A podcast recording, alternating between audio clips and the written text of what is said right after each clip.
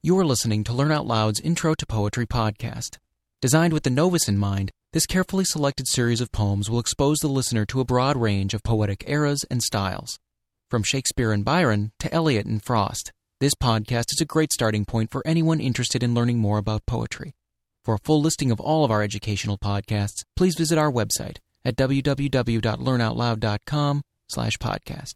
Thank you for listening.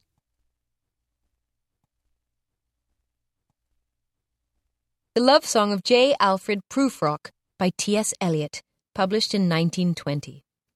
T.S. Eliot, one of the most brilliant of the young expatriates, was born at St. Louis, Missouri in 1888. He received his A.B. at Harvard in 1909 and his A.M. in 1910. Subsequently, he studied at the Sorbonne and at Merton College, Oxford, becoming a teacher and lecturer in London. The Love Song of J. Alfred Prufrock appeared in England in 1917. An American edition, including a number of other verses, was published under the title Poems in 1920. Eliot's early work is the more important. It is curious and sharply original. The exaltation, which is the very breath of poetry, is seldom present in Eliot's later lines. A certain perverse brilliance takes its place, an unearthly light without warmth, which has the sparkle, if not the strength, of fire. It flickers mockingly through most of Eliot's sardonic pictures, and shines with a bright pallor out of the love song of J. Alfred Prufrock. This long poem is the book's main exhibit, and it is sensitive and psychologically probing. Eliot's ironic rhymed verses, which constitute the bulk of his work, are in his later style.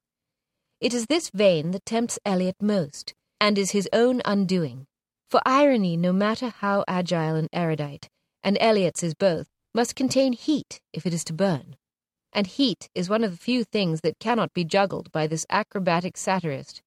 His lines, for the most part, are a species of mordant light verse, complex and disillusioned vers de société. The Love Song of J. Alfred Prufrock by T.S. Eliot. Let us go, then, you and I, when the evening is spread out against the sky, like a patient etherized upon a table. Let us go through certain half deserted streets the muttering retreats of restless nights in one night cheap hotels and sawdust restaurants with oyster shells. Streets that follow like a tedious argument of insidious intent to lead you to an overwhelming question. Oh, do not ask, what is it? Let us go and make our visit. In the room, the women come and go, talking of Michelangelo. The yellow fog that rubs its back upon the window panes, the yellow smoke that rubs its muzzle on the window panes licked its tongue into the corners of the evening, lingered upon the pools that stand in drains, let fall upon its back the soot that falls from chimneys, slipped by the terrace, made a sudden leap, and seeing that it was a soft October night, curled once about the house and fell asleep. And indeed, there will be time for the yellow smoke that slides along the street, rubbing its back upon the window panes. There will be time. There will be time to prepare a face to meet the faces that you meet. There will be time to murder and create, and time for all the works and days of hands that lift and drop a question on your plate. Time for you, and time for me, and time yet for a hundred indecisions, and for a hundred visions and revisions, before the taking of toast and tea. In the room, the women come and go, talking of Michelangelo, and indeed, there will be time to wonder, do I dare? And do I dare? Time to turn back and descend the stair, with a bald spot in the middle of my hair. They will say, How his hair is growing thin. My morning coat, my collar mounting firmly to the chin, my necktie rich and modest, but asserted by a simple pin. They will say, but how his arms and legs are thin. Do I dare disturb the universe? In a minute there is time for decisions and revisions which a minute will reverse. For I have known them all already, known them all, have known the evenings, mornings, afternoons. I have measured out my life with coffee spoons. I know the voices dying with a dying fall, beneath the music from a farther room. So how should I presume?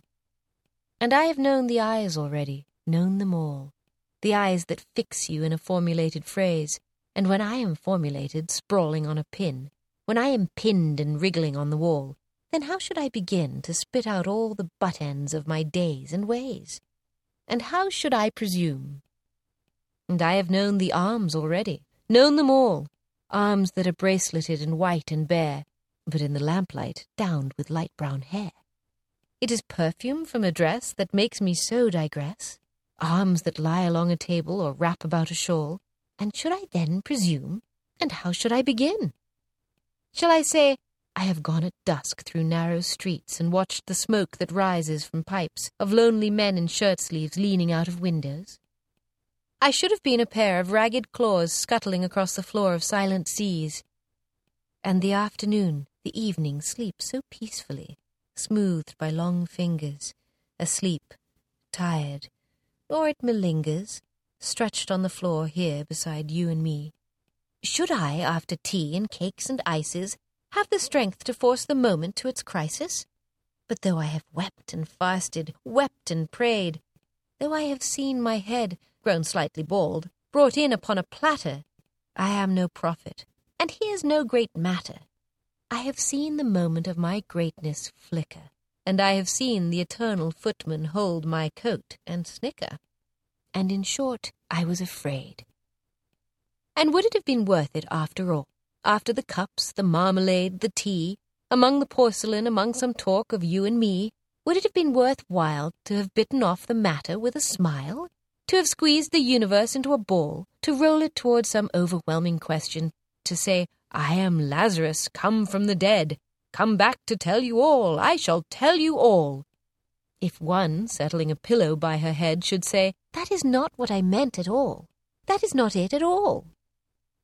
And would it have been worth it, after all? Would it have been worth while? After the sunsets and the dooryards and the sprinkled streets, after the novels, after the teacups, after the skirts that trail along the floor, and this and so much more, it is impossible to say just what I mean.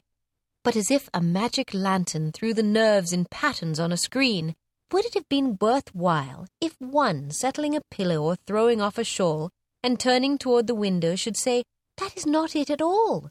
That is not what I meant at all. No, I am not Prince Hamlet, nor was meant to be.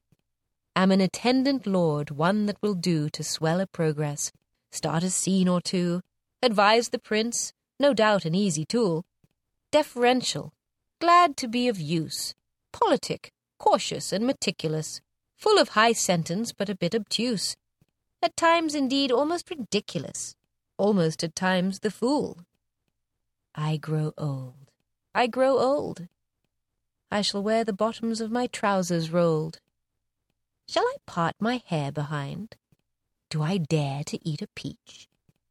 I shall wear white flannel trousers and walk upon the beach. I have heard the mermaids singing, each to each. I do not think that they will sing to me. I have seen them riding seaward on the waves, combing the white hair of the waves blown back when the wind blows the water white and black. We have lingered in the chambers of the sea, by seagulls wreathed with seaweed red and brown, till human voices wake us, and we drown.